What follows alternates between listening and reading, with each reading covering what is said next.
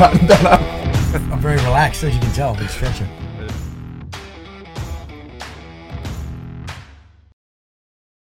What's been going on, mate? Mate, I uh, rolled in a six RAR this year and just been getting pumped, mate. Because I obviously took a year off, essentially, paid leave, because uh, not not fit to walk for 14 months, and uh, I thought I'd be smart and get upgraded before I march back into a battalion. And I was like, oh, it'll be fine. I'll roll with the punches. So I was walking for three weeks and I banged in the BFA, banged in the combat pairs to get upgraded because I was like, fuck marching into a unit downgraded. And it's it's come back to bite me because I've just gone field, field, field. And uh, I've got a massive open wound in my back. So man, I've just been rolling with the punches since I rolled in a 6 RAR. So, Yeah. because what what fucking happened? You um, is it still there? Is it healed? No, So- whoa, whoa, whoa. Go tell the full story because I, I hear there's a story. Yeah, so there's no, uh, I can see the smiles. I don't think there's that good of a bloody story, but uh, the background of it was um, I just, uh, back at ADFA actually, I went out field, uh, and as you know, it's unhygienic as. Uh, and there's this thing called Jeep bum, um, which is the, the common term for it. It's what people call it in the army. And all it is is just an ingrown hair on the bottom of your tailbone. Um, so anybody subject to get it, I got it um, a couple of years ago, uh, had surgery for it, and I was back in the gym within a week. So, six years later, still in the army, uh, feel another bump on my tailbone. I'm like, yep, had this before, no worries. I'll go in, get it operated on, I'll be back in the gym in a week. And at the time, I was actually training for special forces, so I was ripped up, feeling good about myself. And I walked into the surgeon's office. I was like, all right, mate, sort this out. Uh, and unfortunately, 14 months later, it, it was finally sorted out. So, had a surgery on it. A week later, I was expecting to be all good to go, uh, and it just kept going to shit. So, uh, had eight Literally. surgeries. Yeah, honestly, yeah. So eight surgeries in total, and because and you're right, Adrian, because of the location of it, pain in the ass, mate. Yeah, pain in the ass. Absolutely. And that's not the first time that pun's been used. Is that um? So ingrown hairs need surgery. I thought you just pop them like pimples and then they go back to normal. That's that's not. Nah, nah, nah. So because of the location of the ingrown hair, it's so close to your spine. Um, what can actually happen is uh, if the hair continues to go in, it wraps around your spine and it can actually uh, cripple you. Um, so it, it can fully uh, make you uh, paraplegic. Um, so they need to operate on it. Even down at your tailbone. That's right, mate. Mate. That's right. Oh, mate. Yeah, and it and it yeah it makes hairy blokes because it's um more susceptible in hairier dudes. Uh, and I see Max's long locks and beard. Yeah, and it, it honestly you just wake up one day with a lump, and um and yeah that's you done if you're unlucky. There goes 14 months. So this is a this is a rabbit yeah. hole that we can not go down or go down. I'm I'm easy either way. But is this because uh, you're a hairy dude that shaves, or is it just being hairy that that causes the problem? Ju- just being hairy. Um, if you're sweating, you're sitting sitting down a lot, like like I'd say most people do in office jobs. Um, it can be hereditary, and yeah, all of a sudden you just you're you're out, you're down and out. And um, what I what I try to do is find other people that have gone through this. Um, and yeah, you, you Google it and you just see these depressing chat forums, unfortunately, of people going through it. And you would you would never know about it. But all these poor bastards, like, yep, hey, haven't been able to sit down for six months. Can someone please just fucking help me? Because this is horrendous. And Adri- like, you're right to laugh. This is what makes it so shit. You can't tell anybody, or you tell people about it, but they're like, yep, either A, just an ingrown hair, like, you'll be right, or, oh, yep, pain in the ass, mate, like, making jokes about it. It's, and it's fucking shit. For um, days. yeah, man. So, um, like, I couldn't, um, couldn't obviously lie down on my back for 14 months. So horrible sleeping pattern. Couldn't sit down. So therefore couldn't drive to like see mates or anything. Um, could hardly shower. Uh, and yeah, going to the going to the toilet. Horrible, horrible. Yeah, absolutely debilitating.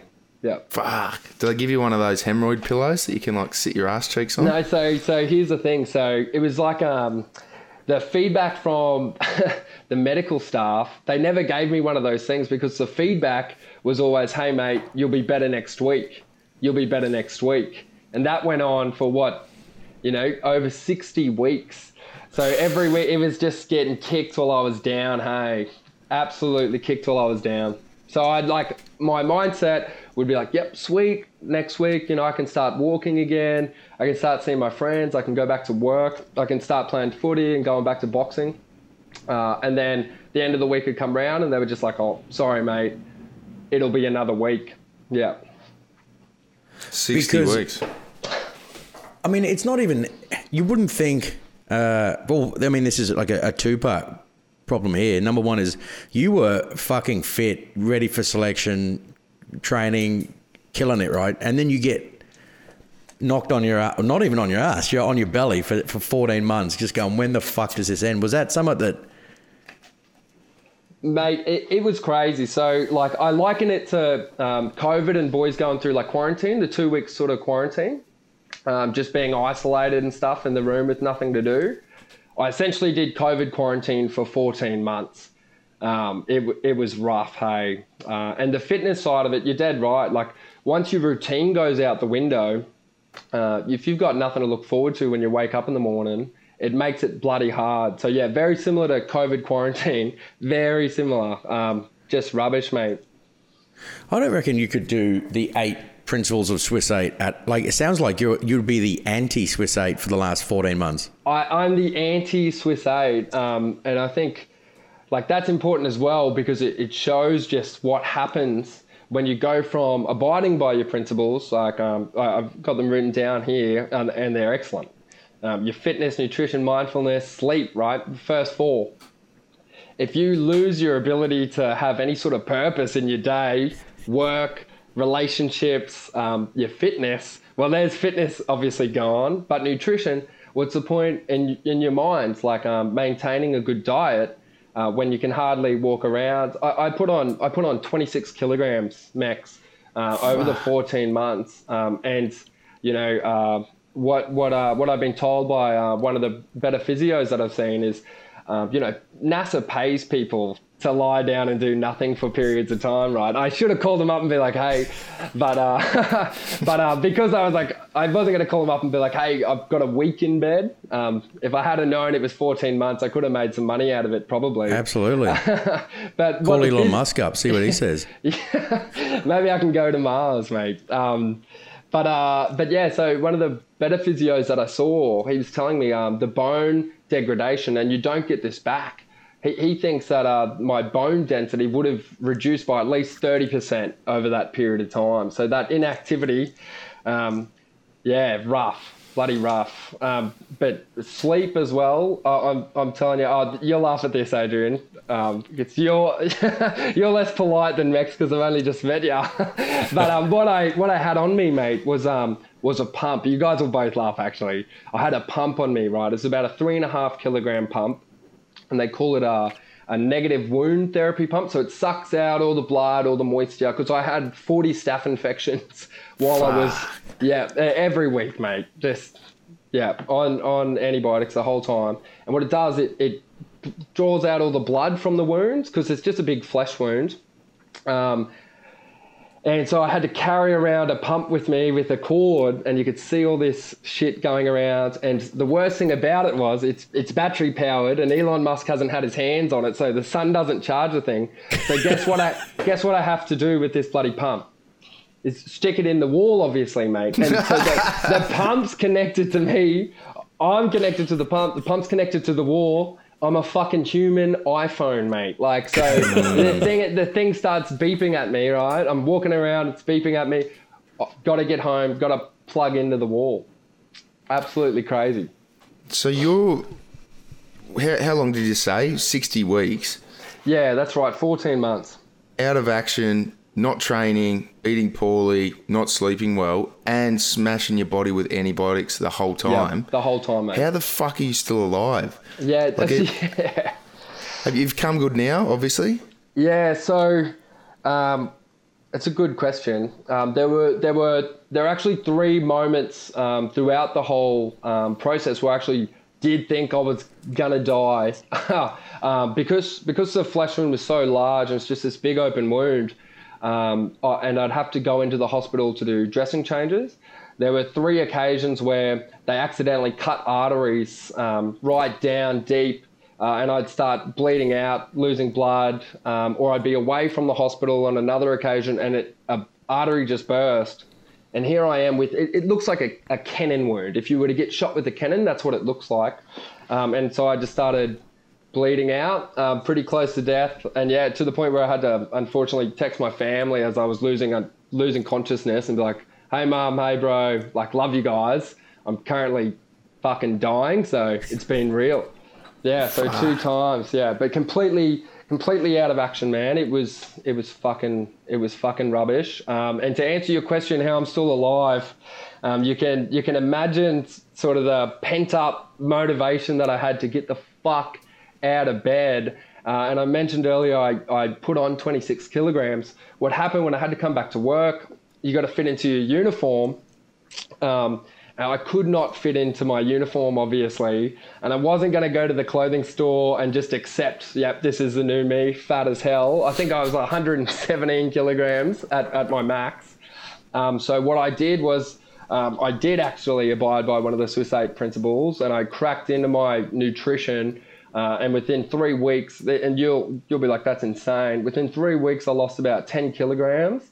Uh, I just watched my calorie intake, full ketogenic, um, lost 10 kilograms to fit back into my cams. As far as the fitness side of things was concerned, like you do what you have to do. Uh, and my thing was I just started walking in the morning. Um, and after 14 months of not walking, it was crazy. I've never experienced shin splints uh, in my life. I've been fortunate to be a super active guy, but just walking around for 30 minutes, I was coming home and having to ice my body um, to mm. recover. So I just kept doing that, kept at it. Uh, falling asleep when I got back to work just because I didn't have like um, the nutrition to keep me awake. Um, but yeah, just cracked on and then um, got back to it. Hey, because I after after that long in bed um, you think anything's possible. Hey, you come that close to dying, you're just like, fuck it, I can do anything. Yeah. So are you are you pumping probiotics and stuff now? Like, because that's a long time to be on antibiotics.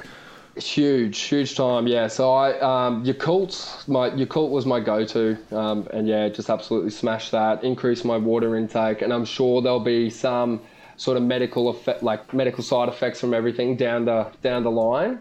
Um, so I'm not really looking forward to that, but definitely something like that will, show its head. F- if you were a civvy, so this is sick, right? So the, the mm. defence is actually this is where defence look after you, right? Yeah. Um, that's 14 months of paid leave. That's fucking sick. Civvy Street, when do they? I've been a civilian now for eight months of my fucking adult life. Um, when do they go? nah, mate. You, do you get workers' comp? Do you get? Do you have to claim on health insurance? And then they're like, "That's it, mate. Go." Well, I mean, I don't. Well, I can jump in and answer that if you want, mate. But if it's workers' comp only covers you if you hurt yourself at work.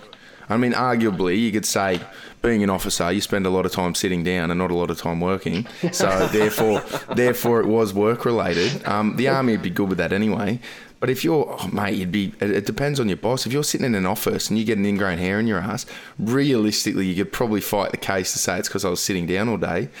Um, but if work cover says no, you are fucked. Fuck. I, I met and a trade. I met a tradie at the hospital. He was completely fucked. Hey, out of action for six months. I think he was on his last year of his apprenticeship, and yeah, they had to let him go. Could not could not keep up with work, uh, and he tried there as well for a for a while, carrying his bag to the work site, but completely out out of his out of his job, fucked. Mm. Yeah, I mean, and that's uh, it's it's depends on which lens you look through. Like there's there's people out there that whinge and say the army doesn't do enough for us, blah blah blah. I'm like, it's a pretty fucking safe place to, well, safe depending on where you are, but job security wise, like they look after you. They were even through COVID when everyone else was firing people, going, no, we've got no money. Army's like, oh, if you've got out recently, you can come back, like not not work for the dole, but we'll give you a job and, and keep you secure.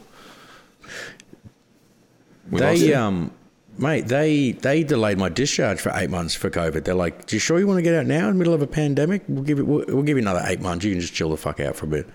Mm. Like, yeah, exactly. That's gold. I was saying job security. Uh, the army kind of look after you in, in that respect, but I'm just interested when you're at this point in your life where you're phoning your you phone your mum and your family and you're like, well, look, not the glorious death I was chasing, not the poetic death, but death nonetheless, and you've got to you've got to face your own um, what's the word for it? Mortality. There's two types of people, right? Well, there's probably many. Let's not pigeonhole and, and pretend I'm a psychologist. There's some people that would, me, could possibly climb into a bottom of a bottle and never come out, right? And just be like, well, I'm fucked. Uh, I'm not going to get over this, or I'm just going to be a piece of shit and give up in life. Yeah. And then there's other people who decide to, what what was going on your to launch what you did, mate. Yeah, so um, good question, and I, I felt the same way at the time. And there was definitely times where um, I looked at alcohol, and obviously I was on a shit ton of pain medication as well, constant pain, as as an escape route because it was fucking horrible. Um, uh, but but what I did, uh, I tried to find um, someone else that had been through something similar to me. Uh, and I'm very fortunate, uh, obviously, in the army um, with boys that have faced life and death um, previously and how they've dealt with it moving forward. Um, so, what I wanted to do was find someone else that had dealt with this and try to learn from them. Um, so I started off just online, just looking. I think I mentioned it before, just going to like these chat forums where people were dealing with this stuff. And unfortunately, not only had no one gone through like eight surgeries in 14 months like I had, I think I might have the worst bloody case of this in the world. If I'm honest, it's fucked. I, I, doctors see it now and they just look at it and they're like, I don't know what that is. So, so no one could help me, not even like the medical staff. And then I tried to find more people that had gone through what I've gone through and I couldn't find it. Um, so that's that's what I was seeking out to help me through. Uh, and so what I started to do um, was just to read books as if it was my job, um, non-fiction, military history, uh, even self-help books, um, fitness fanatics books, um, just something to look for someone who's had it worse than me. And there's plenty of people that have had it worse than me, and just go, okay, well, let's say David Goggins, for example. If David Goggins um, can go through all this racism and abusive father growing up, um, if these other people can have their legs blown off and keep moving forward, uh, if this person can go through the Holocaust and keep moving forward, then who the fuck am I to complain about laying in bed all day with my my pump plugged into my bloody wall pump. Um, so that and that's what it was. So I was really just searching for perspective. Um, and so every time I get down, I, I would just look for this perspective to just like, no, fuck that. Keep going forward. So I, I read a lot of books about uh, about the Holocaust to keep going. Um, but that question, Max, yeah, definitely super tempted to just get drunk, but I just knew that it wasn't going to do me any favors. I'm already laying in bed, laying in bed with a big chunk of my own vomit next to me wasn't going to fucking help the situation. Hey, so yeah, it was hard. It was fucking tough. It was fucking tough. Because I mean, there's, there's endone and, and Valium and uh, benzos. They're a fucking they're a slippery slope, and they're overprescribed, right? I mean, that's there's Yeah. a there's an epidemic going through the United States. Apparently, the the biggest prescribed medication is is misuse of prescribed medication is phenomenal, and that stuff makes you not want to move, sad. Like fuck it, I don't I don't really care. I'm just going to zone out of reality for the next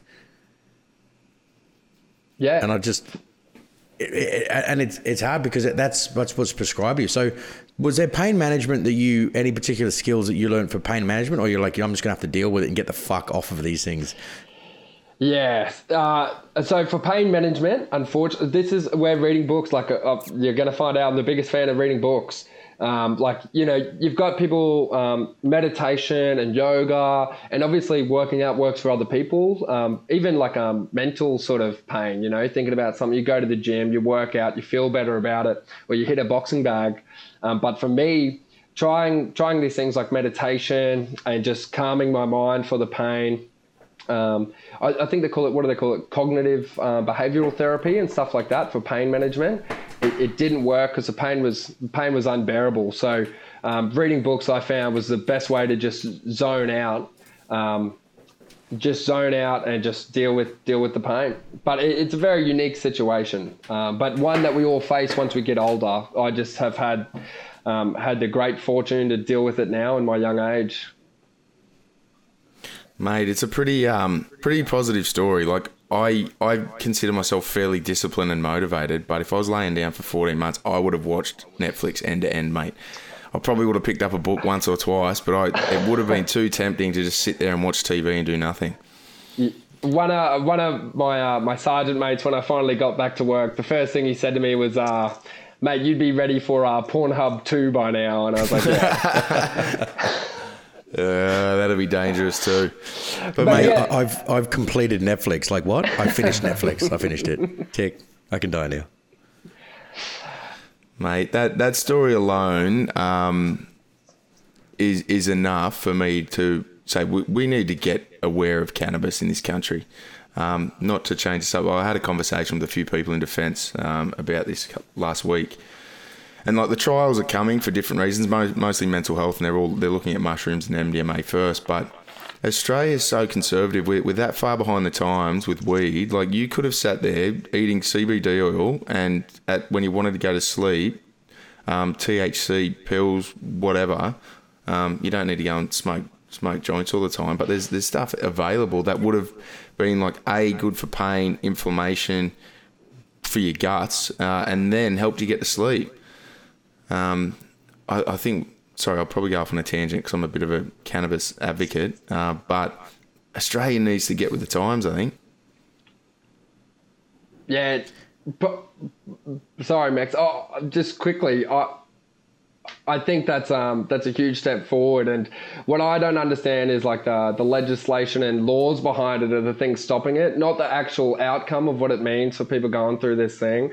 Uh, I've recently watched uh, my elderly um, grandmother pass away, unfortunately. But you look at things like cannabis and you ask the why behind it, and it makes a lot of sense. You ask the why behind why it's still restricted doesn't make as much sense. Doesn't make much sense at all. Nah, it's just a political football. I mean, it'd be tough for you because I think the last people, if when they do, they, it's it's it's inevitable. They're going to green light it eventually, but people in uniform will be the last ones allowed to use it. So you'd probably Well, I've still got be. I've got good knowledge from friends in different places in high. Well, let's say places, mate, that make. And the reason why, the reason why it doesn't get legalized is because the conservative base of the liberal Liberal Party won't let it fly, so they hmm. lose votes. Yeah, it's only, it's, it's a generational thing. The boomers are still in charge, and like the boomers grew up with all of the propaganda that if you smoke one joint, you're going to be schizophrenic and start raping and murdering people, and that's. I mean, my parents' generation still they grew up as hippies, and then for some reason got brainwashed into believing that um, plants are bad for you. So I don't know. I think we, we've still got a little bit of a way to go, but the generational change will see next generation in Parliament. Surely, surely we get a bit of um, the green light on green. But that, that's another conversation as well. Even if the um, the answer's not cannabis, um, like you said earlier, Max, about the um, opioid addiction in America killing so many people. Like I, I liken it to tobacco still being legal. Like it's uh, it's I think it's the second biggest killer behind obesity, uh, but there's no tax on fast food or anything like that. Uh, but with the opioids, like why is that legal if it's killing more killing more people than a lot of other things in the US? Definitely more than marijuana. No, it's a big. It's, it's money and lobbyists, isn't it? Like the tobacco companies in Australia, uh, vape vape pens. I mean, they're not good for you either. There's not enough research. Don't condone them, but they come out at parties. It's it's vape um, nicotine, and like they're illegal, but cigarettes aren't. And I'm like, that's the only reason there is because tobacco companies aren't currently the ones selling vape pens. And they've got all the money, and they're, You they're can't tax fantastic. vape lobby. pens fifty one dollars in a packet, mate. Mm. Well, you can. You can do it to tax Yeah, whatever you you want. do. They just haven't, and that's why it's a problem. Make them illegal. Who knows? So, I mean, to get out of that and reading books, is it is it a thing you've always done, or is this something that you you took up? Have you always been interested? So the answer to that, the quick answer to that is no. Um, I uh, when I was preparing for selection and I was um, starting to get into the mindset to actually do it, I wanted to start it um, like a year and a half out, and the first phase of my sort of training program for that, and when I got my um, pilonidal sinus, was just the mindset shift. Um, so I actually started reading books um, probably three months before um, I had this injury occur to me and, and or happen to me, and thank thank God. Um, so no, I wasn't an avid reader before I got it. Um, before I got this injury, um, but I just I couldn't think of any other solutions to deal with it. So um, that's how it all started. Um, and then because I wasn't going to work, uh, and Adrian makes the, oh, I think you made the point earlier about the Defence Force looking after you while still continue to be paid without really provide well without providing any service.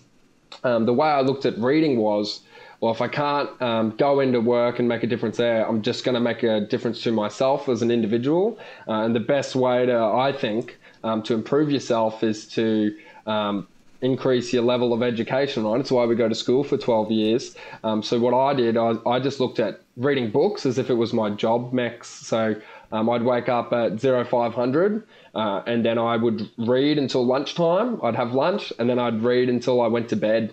Um, just so I didn't feel guilty for receiving a paycheck. Obviously, like I'm all about defence. I really value the army and every opportunity that it's afforded me. Um, so I thought the the best way to give back to these guys looking after me is to upskill myself uh, and educate myself. Uh, I was doing my masters at the time as well, um, but honestly, uh, I I think the masters cost forty eight thousand dollars.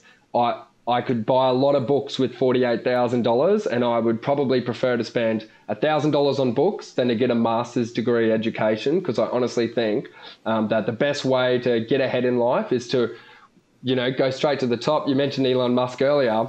Why would I go to university um, to, well, I'm still at uni, so I'm a hypocrite, to listen to a lecturer speak about leadership um, that I haven't heard of before when I can go straight to the guy that's leading the world's best organization and learn directly from him.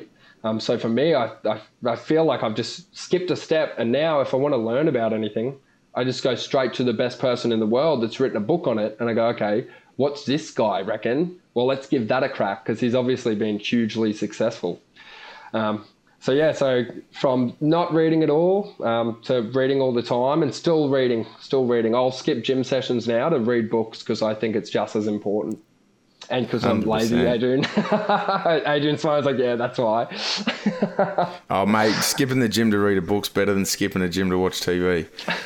But I think, mate, what you just said then, that, that resonates. Like, I, I think the, the world's kind of shifting in their mentality at the moment, too. We, we can go and learn from people who sat in a classroom their whole life and, and, got really good at reading other people's ideas, or we can go and learn from people with lived experience who have actually got stories to tell.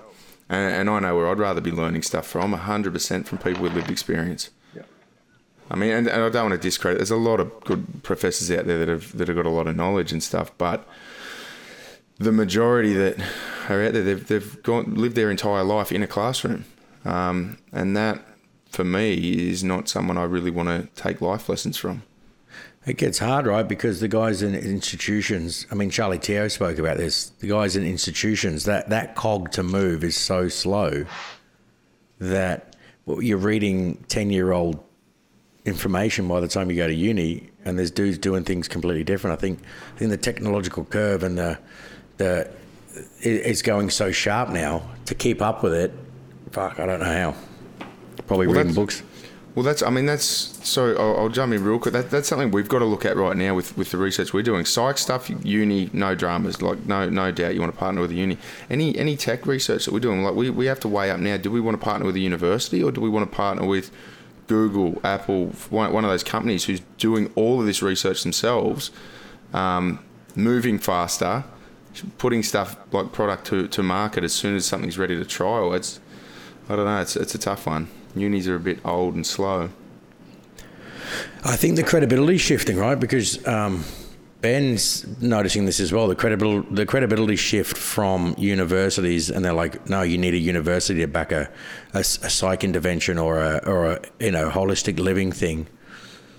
Um, whereas tech companies are just like, no, this we kind of know this is what's happening. We've got a lot of data points to draw from. We're just going to fucking do it, and if it doesn't work, I know there's responsibility and stuff, and you're not going to condone outlandish stuff. You're not going to be like everyone go and start taking fucking meth.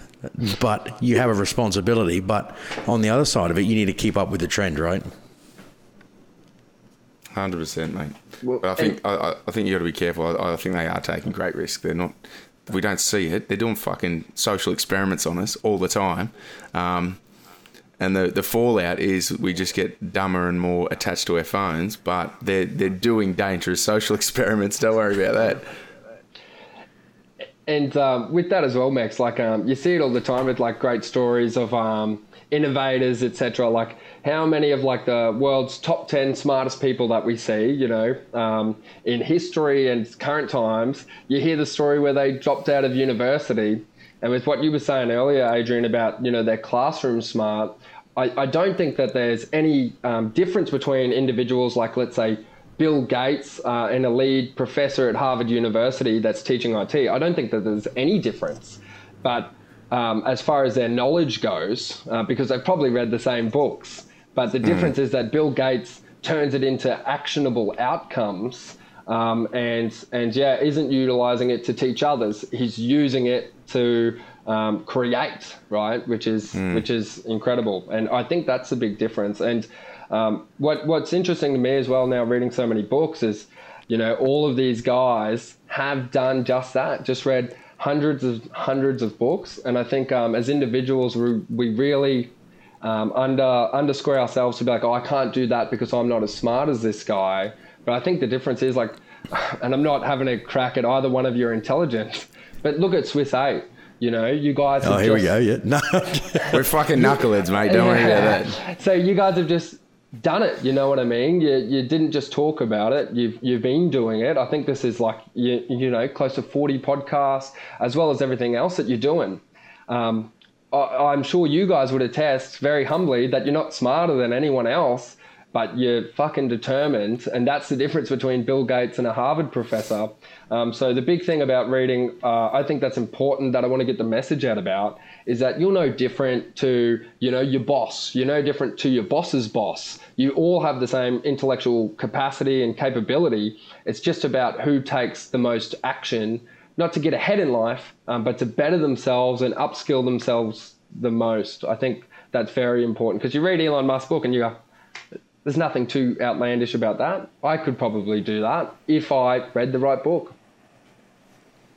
Mate, I 100% agree. And I feel like you may have um, fallen asleep in a few classes at ADFA because I'm pretty sure they teach you that you are smarter than everyone, don't they? they, oh, they, yeah. They pull, they pulled that module out? Because this is the first time uh, I'm meeting you, obviously, I Adrian. I watched a few of your podcasts uh, in the lead up to this afternoon, and there was uh, I, I skipped along, and there was a segment where you guys are talking about ADFA and RMC, uh, and I don't know if you're saying the most positive things. I'm like, oh fuck, I'm gonna have a tough crowd tonight. Nah, but, mate. but you're you're right, mate. That's exactly what they taught us.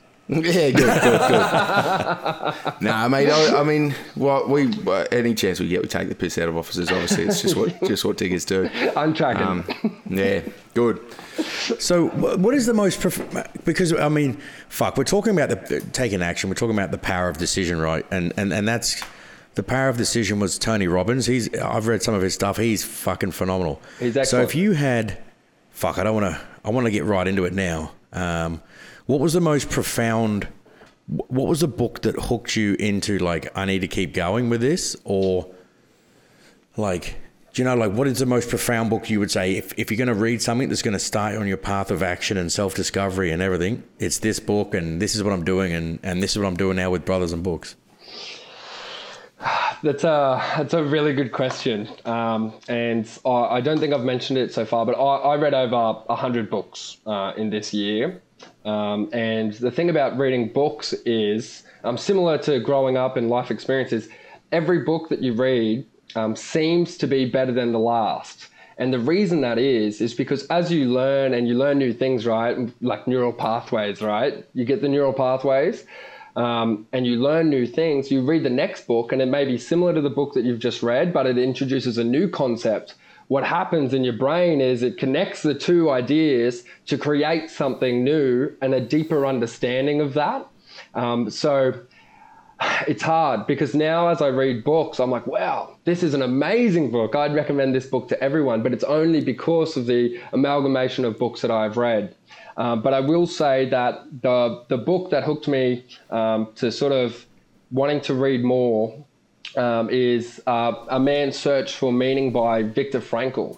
Uh, because you, you read that book, uh, and the, Viktor Frankl was a psychologist, uh, and he was a Holocaust survivor. And uh, the book's about 200 pages long.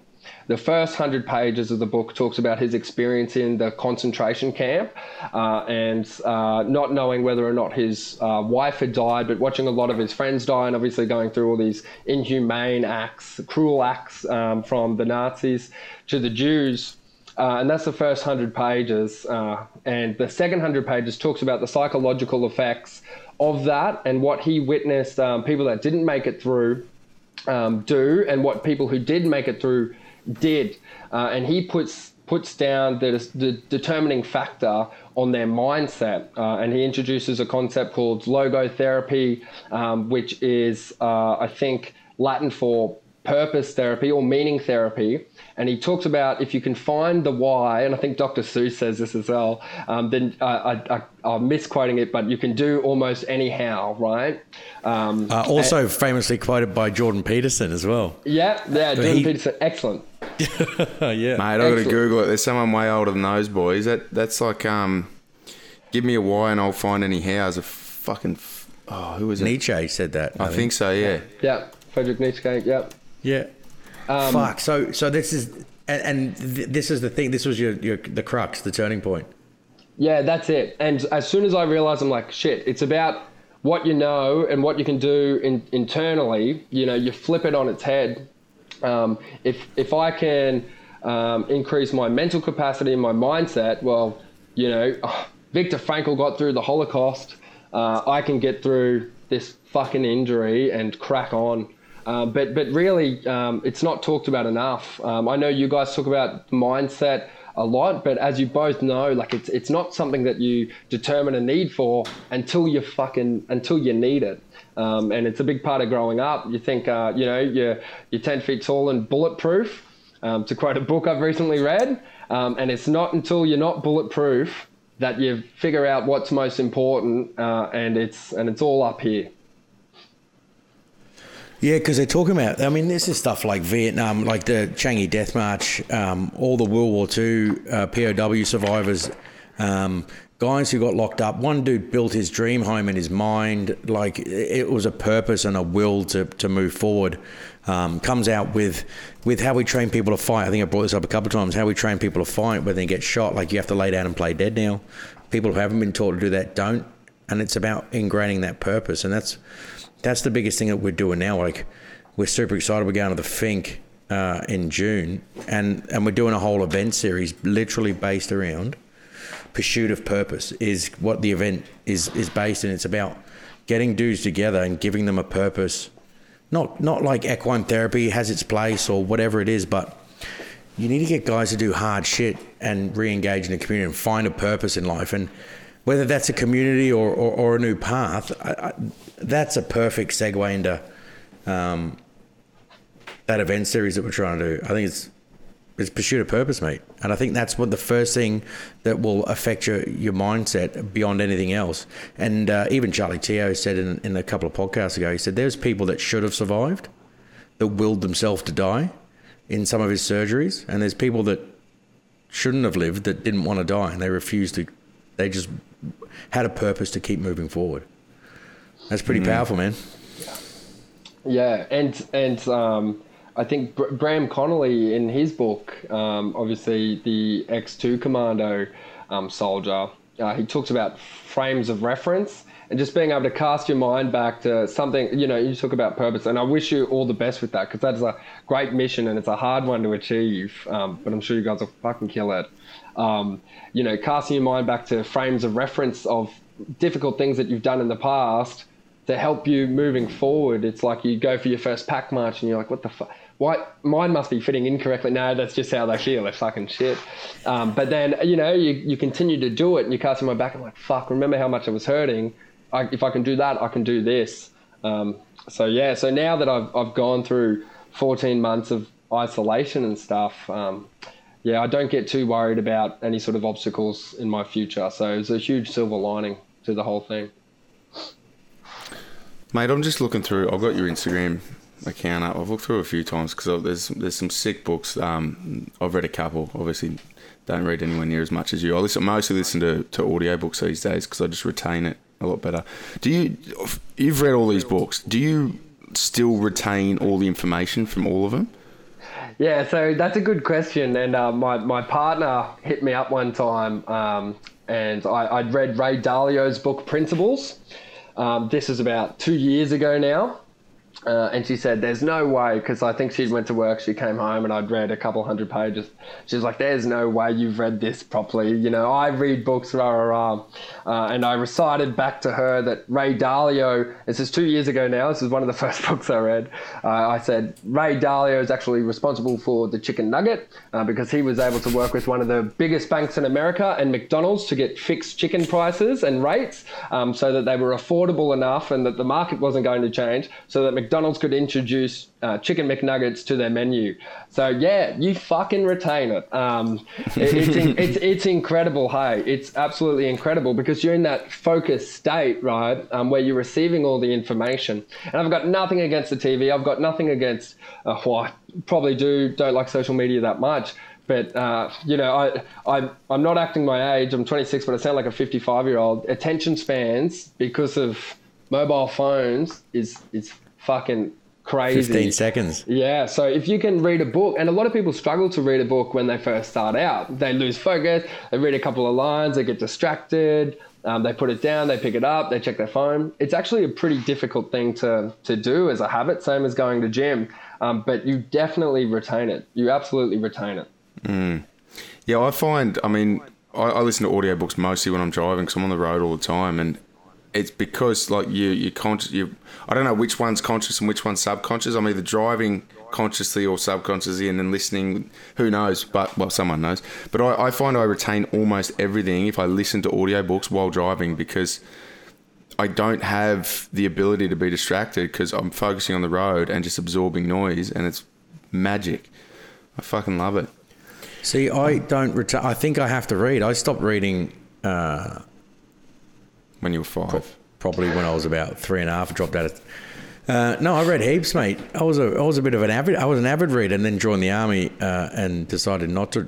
Read a couple of self help books when I was uh, 20, 21. Started that, and then that just went. The I was like, oh, no. You read yeah, the secret the, the seven art of the times. game, how to, pick, how, how, how to pick up chicks in Townsville. yeah, fuck, that was slim pickings, Mate. Um, Sorry, no shit. That is that is one of the things though. That one of the gateways for me to get into um, reading a bunch of stuff on psychology, human behavior, and all that was those books when I was younger. It's like young dudes full of testosterone and just go like, oh, I need to be able to pick up chicks, and I'm insecure and I, I don't really know how the world works. I'm going to read these, and there's some parts in them that are for fuckwits, and there's some parts in them that you're like, there's the, this makes sense, and that I went down a rabbit hole, and thanks to I forget what it was called. It was something something about like um I'll have to dig it up. It, it was like it was a bit of evolutionary biology and psychology stuff. It was talking about how we are still monkeys, and therefore, to be better at mating, you need to start thinking more like a monkey. Um, a bit dangerous these days, but it, it opened the, the door, and, and I started reading heaps more psychology. So don't write off bloody how to pick up checkbooks. Look at that uh, information retention as well, right? Yeah. You, said, you said you were really young, like 18 to 20. Like, that's incredible. I, I don't know how old you are now, but I assume that's a decade or so ago. 35, now, mate. It was, yeah, exactly, it was a lifetime ago. Yeah, right. Now, try and remember the last Facebook video that you mindlessly Oh. watched. Don't Exactly right. It- Don't it- make it's, me. it's insane. It's insane Well- the amount of information you probably know, um, but but it's hard to recall multiple things. Whereas for myself, like I can be like, yep, I've read these books in my lifetime. Like, you know what I mean? And you remember that. And there's very few things in my life, at least. I don't know about you guys um, that I that I can remember. You know, if if I the normal person, if I was to ask, hey, list the top three memories, your happiest times of your life people can't even answer that question, which is crazy. But hey, what books have you read? What was the first book you read? Everyone remembers what was the first book that you read because the power of stories, as you guys know, it's in religion, it's in good companies and organizations. People, monkeys, love fucking stories. Love stories. And it's what separates us from the animals is just stories. And it doesn't matter if it's um, Jesus or, or Buddha, if it gives people purpose and common grounds, that's that's what it is. And and the power of stories is has been yeah, it, it's made us not be monkeys anymore and move on to walk upright. Mate, Jordan Peterson touches on that a lot too, as far as pulling the stories out of religion, but also the fact that we've lost, not completely yet, but we're, we're, we're losing our way of, or, or uh, the understanding of how powerful it is to pass on actual knowledge in stories. Um, I mean, maybe we come back to that. I don't know, but there's definitely agree with you, mate. I don't know. I don't know how deep you want to go, Max, but there are some books here that I want to unpack. Yeah, we got mate. We got the we got the brothers good in books himself here. Yeah, Let's, yeah, yeah. Um, so, So- just quickly, Adrian, I may not be able to talk to all the books. Um, what what the Instagram page does, uh, it allows people to share their story because I, I love people's stories and I got the best job in the world now because I get to read them come in. But same as you guys, right? Getting to talk to all these incredible people about what they've gone through. You guys love it just as much as me. You you story whores. Um, and so so what happens is people write in their stories to Brothers in Books um, and they're, they're stories of um, success over adversity, and they talk about a book that helped them during that period of adversity. Um, so there's a few books that I've thrown up that really helped me out, um, but I'm happy I, I can discuss probably most of them, mate. Uh, but they're all recommended um, by my audience. Uh, and then what I try and do is because there's only a few, like there's heaps of books in the world, millions of books in the world, but there's only a few key ones that really can change people's perspectives and lives. So what I do is I get the recommendations in from people, and then I try and find those books and then donate them to places um, where they're going to find someone that you know, like me. Um, find a book like, let's say, uh, Jordan Peterson's 12 Rules for Life. It sounds like you've read it, Max. Great book. Now, that's a book that's been recommended on the page. What I try and do is I'll find that book and I'll put it in somewhere where I, I know that someone who's vulnerable or going through some shit might pick it up and make it readily available, just like your phone's readily available. So hopefully, instead of someone watching or getting up to Pornhub too, they pick up Jordan Peterson's book instead.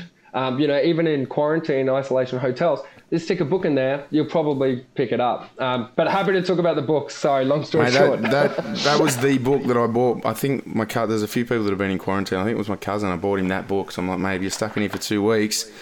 This will keep you motivated at least a little bit.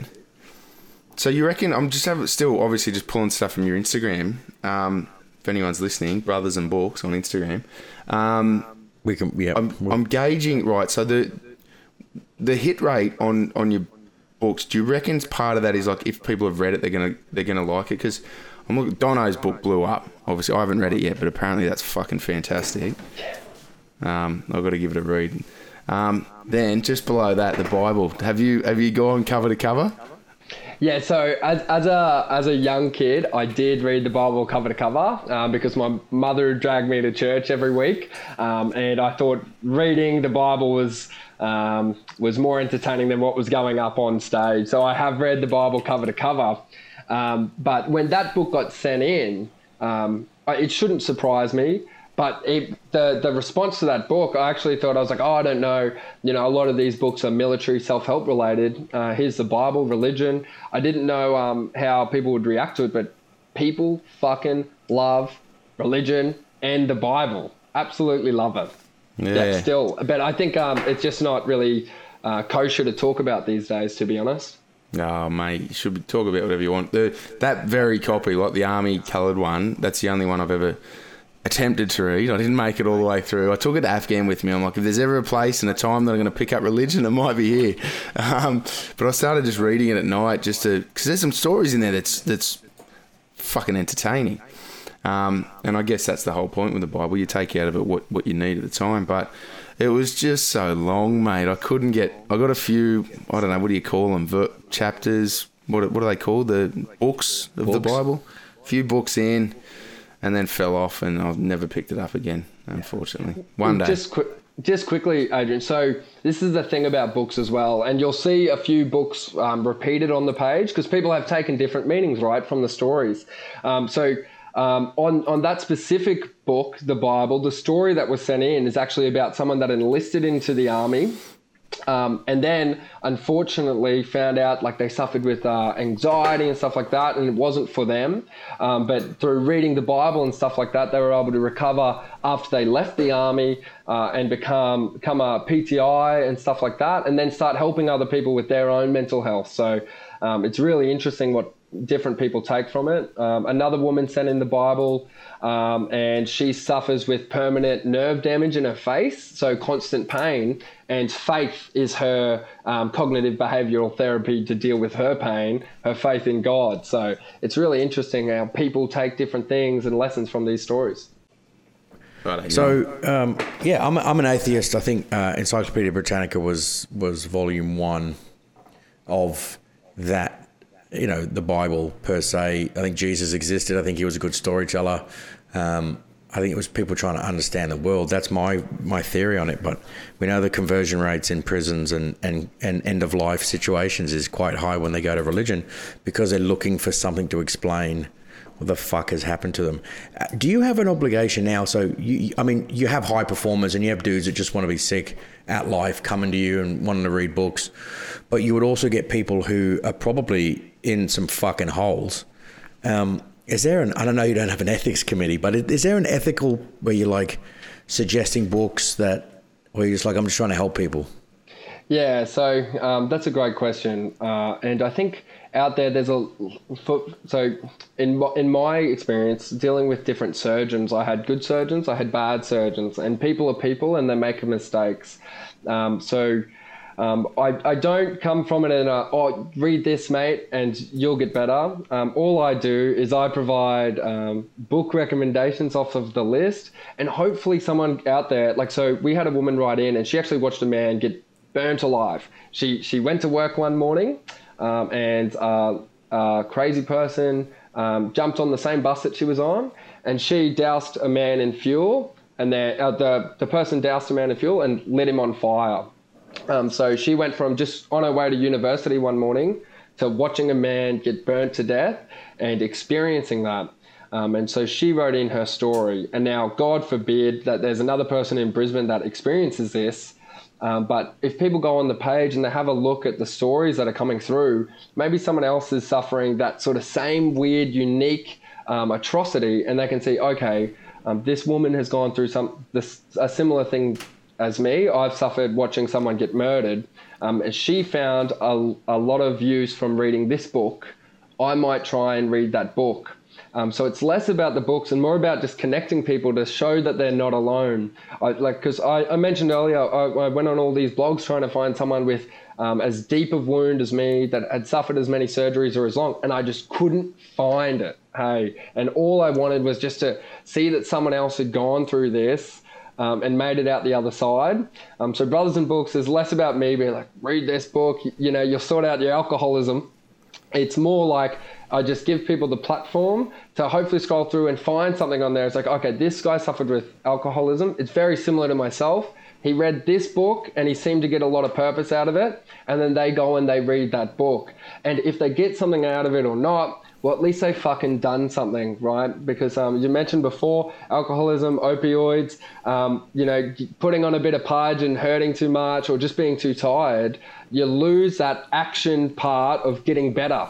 So, uh, what I'm trying to do is just encourage someone taking the first step um, to go out and read a book, and hopefully that leads to other good habits and routines as well. Um, so, you know, that, that's where I stand on it. Ho- hopefully, someone gets something out of it. Um, if they don't, well, at least they've read a book, and maybe that'll lead. Maybe they'll find something in the book that interests them, and it'll lead to other healthy habits, and hopefully something that gets out of the hole. Hundred percent agree, mate. That, that's one of the best lessons the army teaches. I think is like when you're in a position, like make a decision, go left, go right. No one actually gives a fuck. One way might be right, one might be wrong. Same as recommending books, going like read it or don't. You might read it and hate it. You might read it and love it. You might take something away from it. You might not. But doing nothing is definitely going to be worse than reading a shit book. And mate, physically and mentally, that you sedentary behavior, either physical or, or mental, is the pathway to death. And like, if you were physically uh, in a position where you couldn't move, um, but you're moving your brain, I think it's fucking. It, it's got to be. It, well, it is. It's better than than sitting around feeling sorry for yourself a thousand percent. And un- unfortunately, that that's a position a lot of people find themselves in. It's really unfortunate. Mate, question. I'm gonna just throw random ones. So this is gonna follow okay, no structure anymore whatsoever. so I'm gonna have random book questions. Dan Pronk's book. What did, how'd you find that? I haven't, I haven't read it.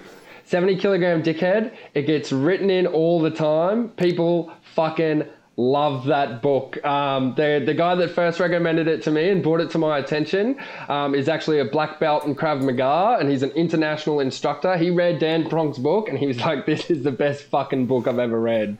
So yeah, Yeah, really nice. good, really good. Is it is it storytelling or is there? I mean, he, he was a doctor, wasn't he? Is it? It's it's just I'm guessing around his stories overseas on ops. Yeah, that's right. It talks about um, his journey um, from being a doctor, wanting to go into special forces, and then finally going into special forces, and um, some of the experiences that he had. And I think um, the big thing that so many people like it for is just how they can assimilate with his writing style. Um, it's very to the point, obviously, and he, he speaks about his stories on podcasts and stuff. Uh, but his uh, book is exceptional. Yeah, Max, we've got to reach out to him, He's coming Yeah. on in uh, Was he? weeks. Fong? Yeah, yeah. mate. He's got the best fucking Wari photos of anyone on the internet. Like that, I'm pretty sure it's him, the one with the mohawk, and then he's like Voodoo burning, Manic, yeah. then burning fat stacks of cash. I'm like, that's that's gangster. Anyway, In the book, it actually says how he hired a um, photographer to go overseas with it. oh, good, good. Eleven bats. That was sick. Yeah, so a- um, uh, Alex Lloyd actually recommended that book, um, the owner of Life on the Line. Um, yeah, right.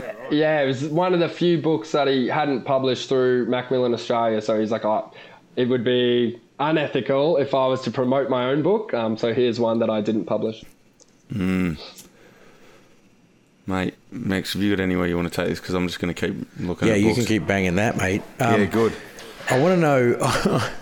so we, we spoke about the books. Has there been books that you've read that you've been like, I can't pull anything out of that? Because I'll tell you a story, mate. Everyone likes a story.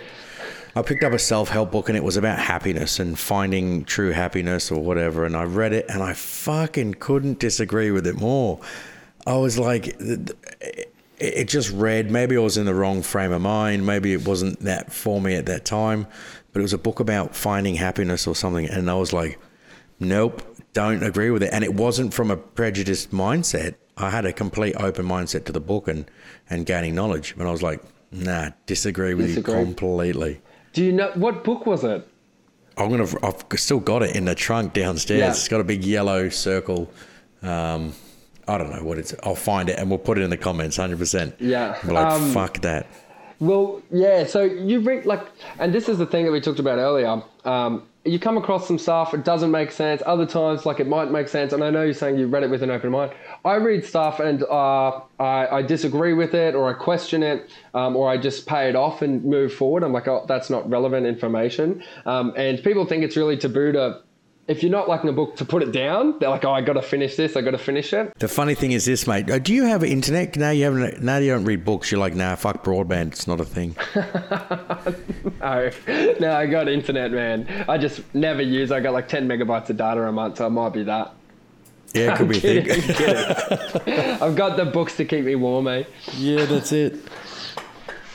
Mate, Um, sorry, this is completely off topic. I was um doing, I was just scrolling social media while we we're getting it back on. Jarryd Hayne's going away for five years. Five years, yep. Fuck me, that sucks. I mean, I don't know the story. It sounds like what's he get done for? Sexual assault. So probably. Yeah. Well, I, I won't comment either way. But yeah, you can't. Go. don't go there. He might. Who knows? Guilty, innocent. Well, he's just going to jail. So I guess he's guilty. Going to So jail. he's a naughty boy. Yep. And I think we need to reframe our society. This is coming back to so reading books or Facebook. We've, we've replaced books with Netflix, where you don't retain the information. You don't. I can watch some documentaries and then be like, "Fuck!" Like I know there's different types of learners, um, but I need to read it off paper. I'm not an Audible um, sort of guy. I can't read audio books. I, I can retain it probably 50% of it. Netflix is just, I think it's just dumbing down a whole generation of people. Um, and that's probably going to be beneficial for people when dumb people don't know what they're voting for, what policies they're doing. Um, read a fucking book. Le- legitimately, man, legitimately, I can't agree more. I um, I was on uh, ABC Radio uh, with Steve Austin, and he's like, you know, what do you what do you want to do? And I was like, I just want to make reading cool, man. Like because you know when you're growing up, you know, and I, I was probably the guy being like, you nerd, you know, rough roughhousing kids around the library. Um, but here I've got all these like guys like Dan Pronk, like you said, abs- looks like an absolute weapon and is an absolute weapon. Writes a book, you know, and you bet your fucking bottom dollar that Dan Pronk has read a lot of books that have motivated him and him and himself and his life. Um, you know, you guys have just had Mark Wales uh, on the on the podcast. I was fortunate enough to talk to Mark Wales bet your fucking bottom dollar Mark Wales fucking read books, right? And um, around 2009, 2000, this is what I'm trying to liken Brothers N Books to. Around 2009, 2010, there was that guy, um, Zyzz, right?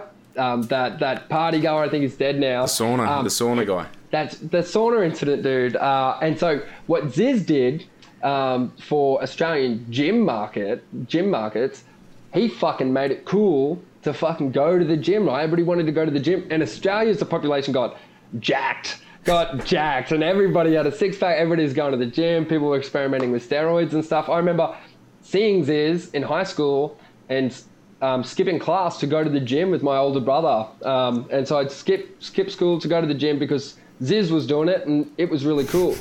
Um, so what I'm trying to do with books, right, is well, here's Mark Wales, you know, an extremely accomplished, um, smart, humble, great guy, right, reading fucking books. Here's Dan Pronk, reading books, very cool individuals, right? It's very hard to disagree with the special forces operator saying, hey, reading books made me who I am.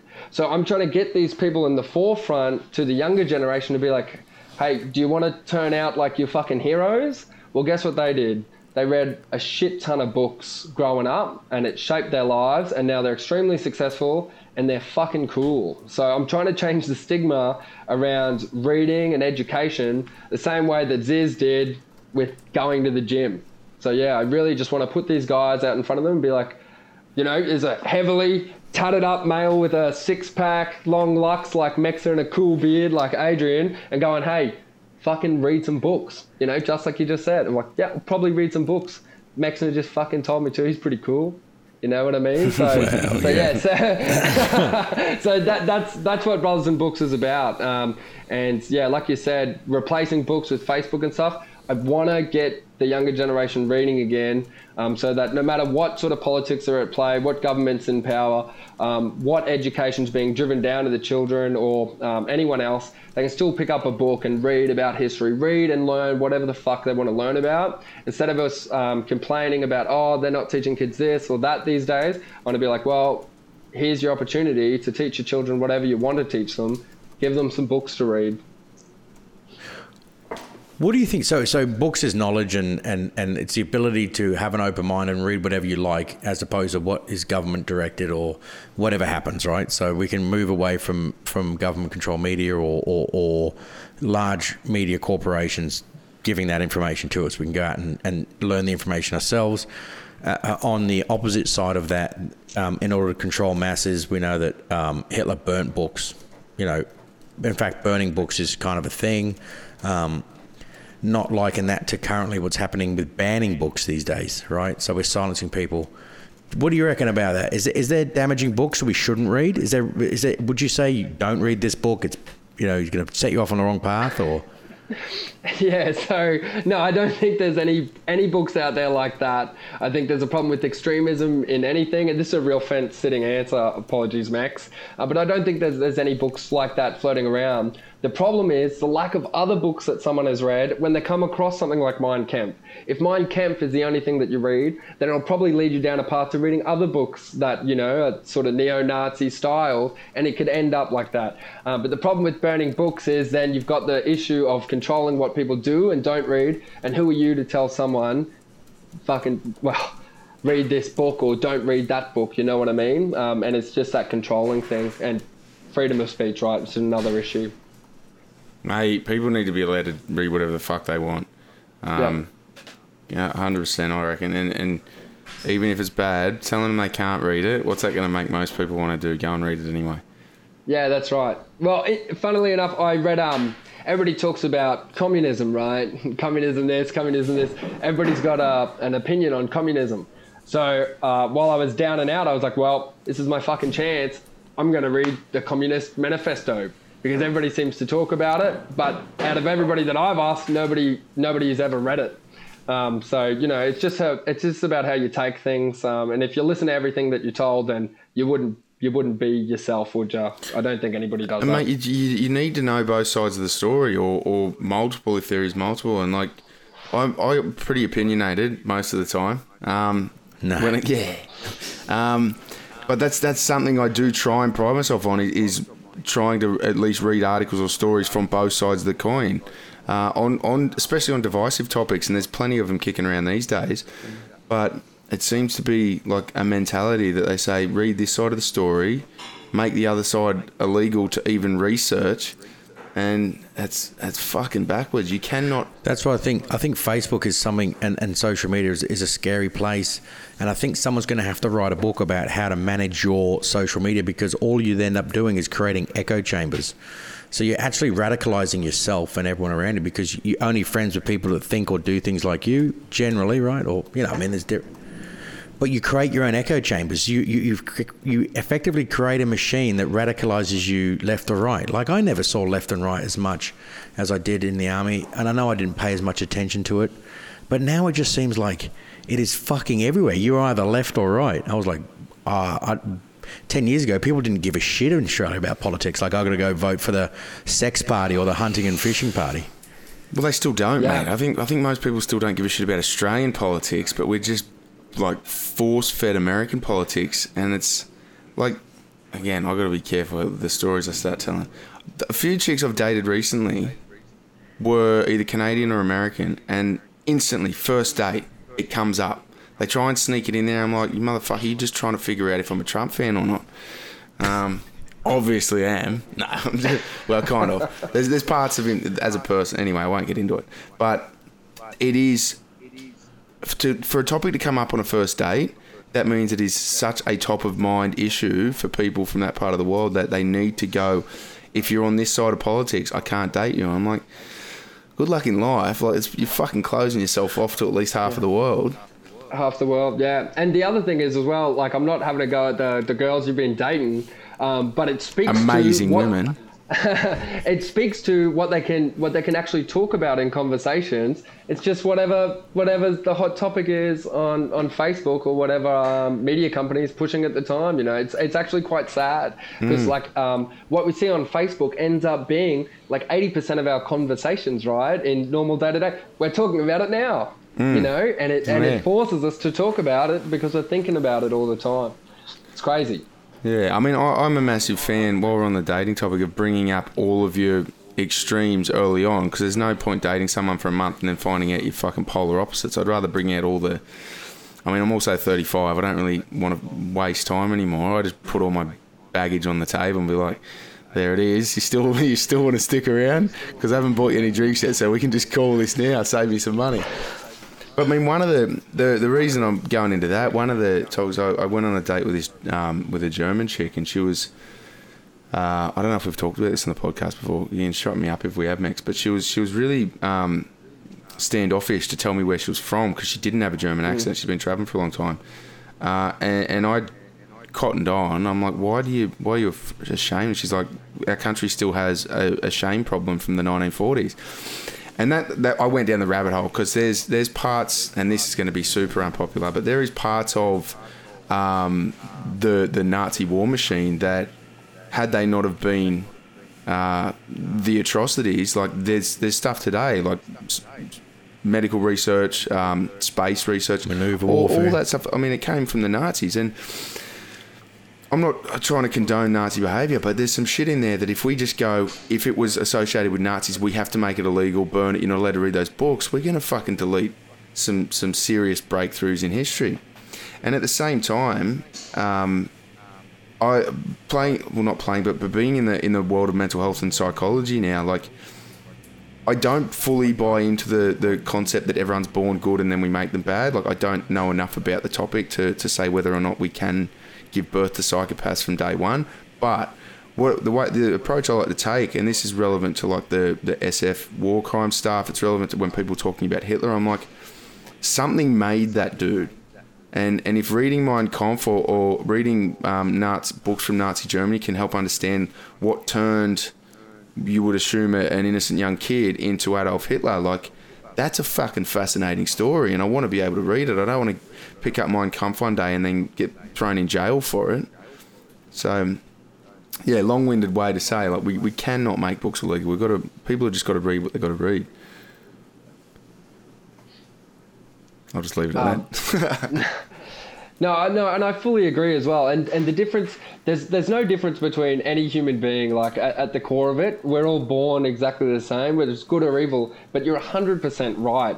If um and you know there's uh, the converse uh, the. Uh, the sentencing army that you hear all the time. You put any any rank group together, and they revert back to the lowest common denominator, right? Um, there's a group of uh, infantry soldiers at um, Singleton, were like the same way as a group of captains uh, at Canungra on a course, right? It, it's it's the culture and it's the environment that you find yourself in at the current time. You know what I mean? And you know we've all done um, silly things on the piss even, but it was okay in that instance, and you wouldn't think that that's something that you would do normally. So I I don't think it's as black as uh, black and white and be like oh, Hitler woke up one day and was like. I'm going to be Adolf Hitler. Um, so to ban everything around it as well, like, um, no, I fully agree with your point.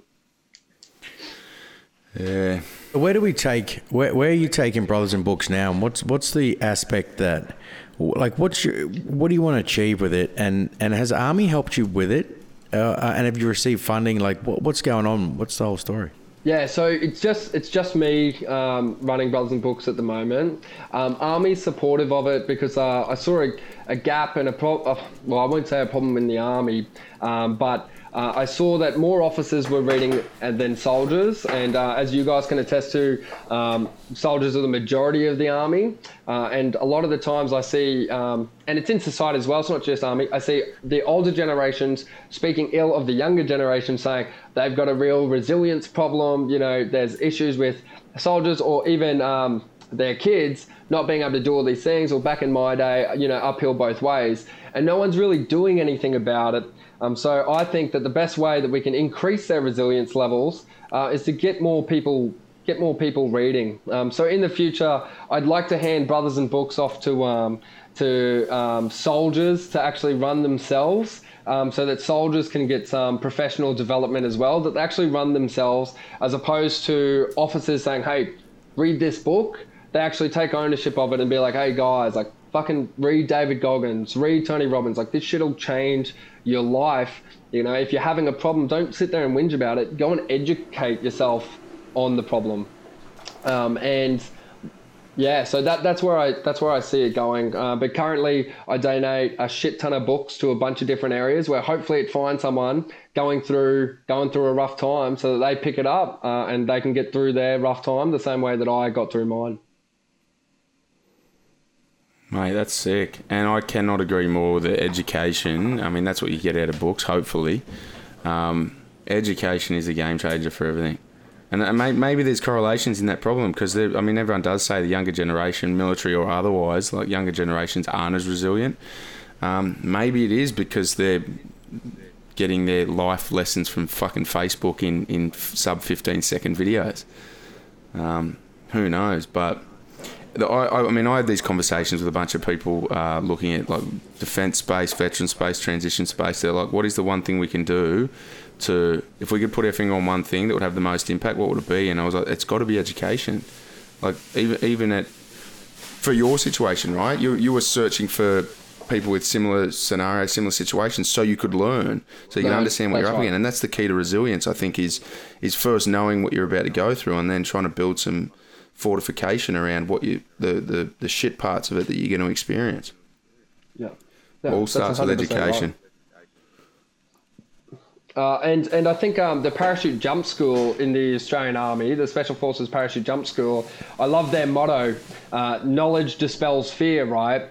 Um, so now, like my little action on, whenever I come up against something that I'm worried about, will fucking learn about it. You know, learn about it. Um, and I see um, I see people talking about awareness with different things. Um, uh, and I'm like, education as well. Like, fucking get educated because that's how you dispel your fear. Get rid of your anxiety. If you're worried about something, learn about it, overcome it. Because as soon as you know that it's not the boogeyman under your bed, it's just the wind outside, well, it's not so fucking scary anymore. Hundred percent, mate. The unknown is what we fear the most. That's what creates anxiety for any topic. You get educated on it. Might not be. You, you might get educated and be like, "All right, fuck, I've got I've got an uphill battle ahead of me," but at least you know what's coming. Yep.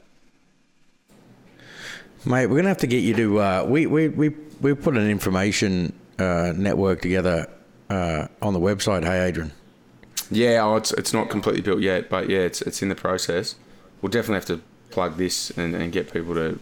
Well, you're already doing fucking well on social media, but push as many people across there as possible to get some hot book tips. Yeah, yeah, definitely. Anything, anything to get more people reading, and I'm sure you guys have got book recommendations as well for um, the younger Mate, generation. I'm going to find one you right guys, now.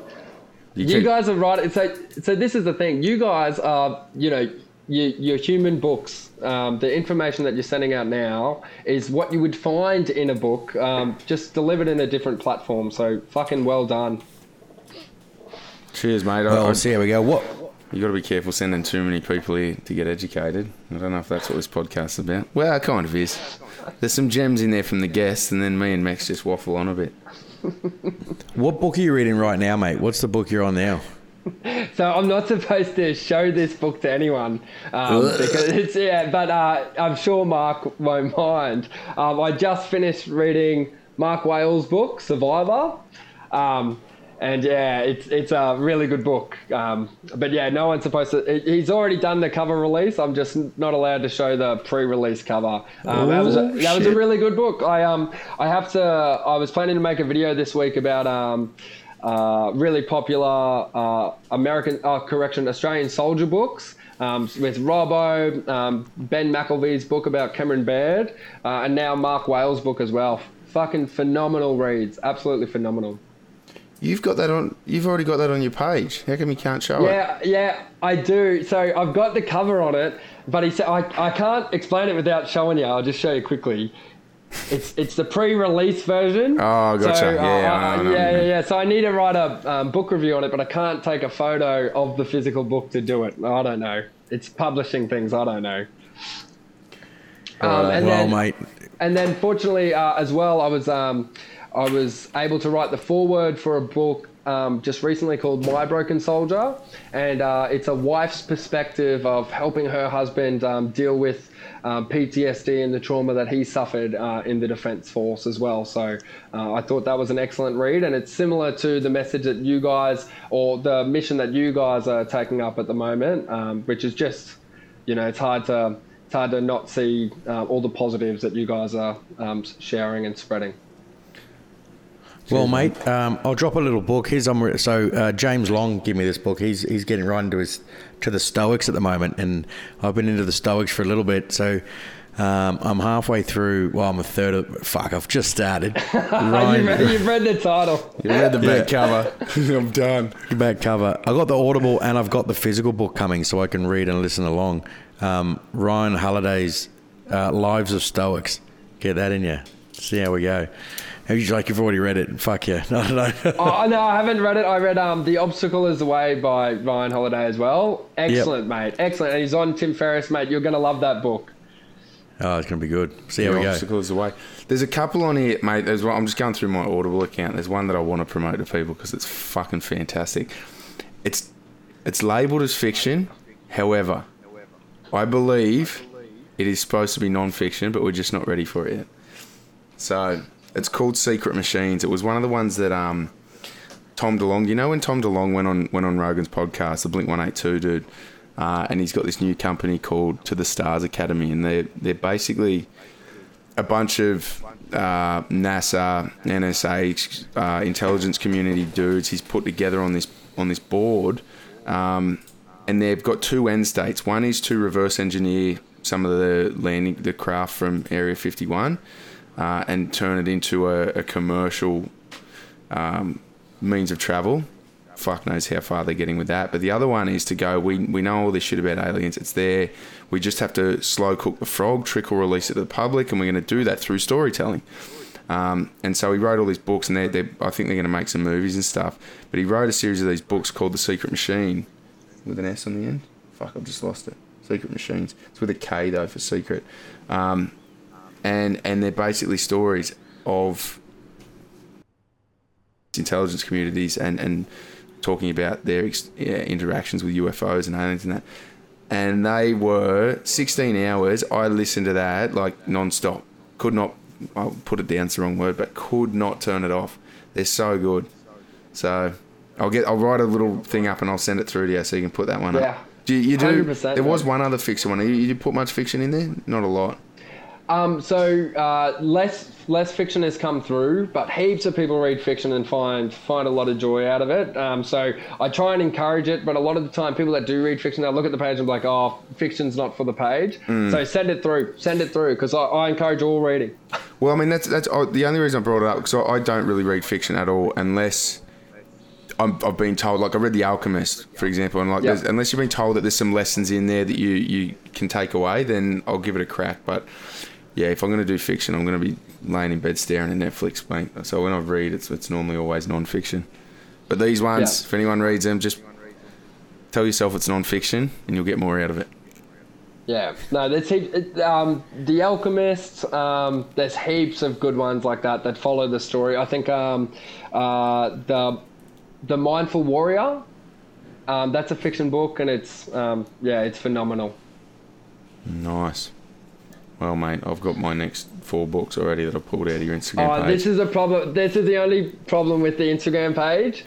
People look at it like, fuck, I'm going to read some fucking books. So people will send me photos like, hey, I just read this book. I've got this book ordered. I'm reading this book now. I'm like, fucking oath. Yeah, so it's good to see that it's gaining Yeah, some man. traction. And every time, I, I think, just be, I've only been doing Brothers N Books um, for close to six months now. Um, we're close to 4,000 followers on Instagram. Um, but the amount of books that have been read because of the page, it's got to be over a thousand books. So I'm fucking every time someone sends me in like I'm reading this book now, I saw it on your page. Um, oh, I just get overjoyed, hey, because I'm just like fucking Mate. oath, like good for you. That's sick, and I mean that goes back to your. It links back to your Zyzz story. Like, I was, I was going to bring up that, that Zyzz's addiction was you, you, you can go to the gym um, and you get to flex and look at yourself in the mirror, and that's like the ego thing. But there's an ego piece to reading books. Like everyone wants to flex their brain and go, I'm I'm smart because I read this book. Here's the one line I remembered from it. But that's fucking cool that people actually want to come out publicly and go, yeah, I've read all these books. Uh, uh, yeah, um, the big one that got sent in, it, it was released this year. Um, I think it just won an award for the best um, bi- biography. It was from a man called Eddie Jaku, who was another um, Holocaust survivor, and he's he's an Australian. Uh, and he wrote a book called The Happiest Man Alive. And it talks about all the atrocities that he went through, but just how fucking happy his life is because he went through all of that. Every single day that post the Holocaust, he has celebrated and he's lived the world's happiest life because every day he's like, woohoo, I am not dead. I am alive. I'm going to make the absolute most of it. Um, and it was awesome once that book got recommended. I think three or four people read it and just sent me in photos and were like, this has changed my fucking life. This has changed my life. Um, it, it's hard to be upset at your current situation when you read someone who's been through that. He's like, nah, it's pretty good. Life's fucking pretty good. Oh, I got to listen to him. I'm not going through the Holocaust. I just got a big wound in my back. Yeah. mate. Uh, well, oh, you've got me stuff that I'm gonna. I'll probably be reading. How long does it take you to read a book now? I'm I'm pretty pretty quick now. You know, Yeah, it's just, just that like all going. well, I don't say that. Man. I say the opposite. oh yeah, yeah. That's right. um, no, I, I got pretty quick at reading reading books, 100%. Because it's just like you know sprint training. If you sprint every day, you're gonna get quicker. If you read every day, you're gonna get quicker at reading books. And retention's still up there. Yeah, it's right up there. Hey, I actually, I actually think um, it improves as you go along. So it's, um, I'm sure there's heaps of stuff about reading and memory tests, etc. Um, but my memory's definitely increased. Go. All right, so, mate. You've got me thinking. Righto. Well, I don't know how quick I'll be. It takes me about a week to read a book, so we'll see how we go. Maybe two. Um, mate, thanks for coming on, mate. It's a fucking phenomenal story, and I think what you're doing has got uh, it's got a long life ahead of it, mate, and it's gonna get it's gonna get cool, mate. So thanks for coming on, mate, and sharing your story. It was, it was sick having you on. Cheers, mate. Hey, cheers for letting me share my story, boys. Thanks so much.